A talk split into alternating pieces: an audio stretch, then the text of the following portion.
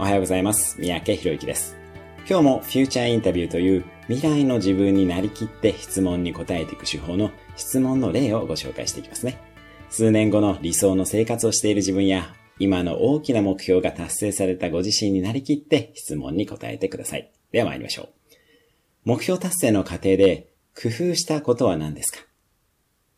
一番大変だったことは何でどうやって乗り越えましたか？予想外のアクシデントや邪魔をする人などはいましたか？いたとすればどうやって対処しましたか？ゴールまでの道のりで楽しかったことは何ですか？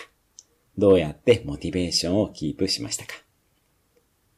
目標を達成する中で目標に加えて予想外に得たものは何ですか？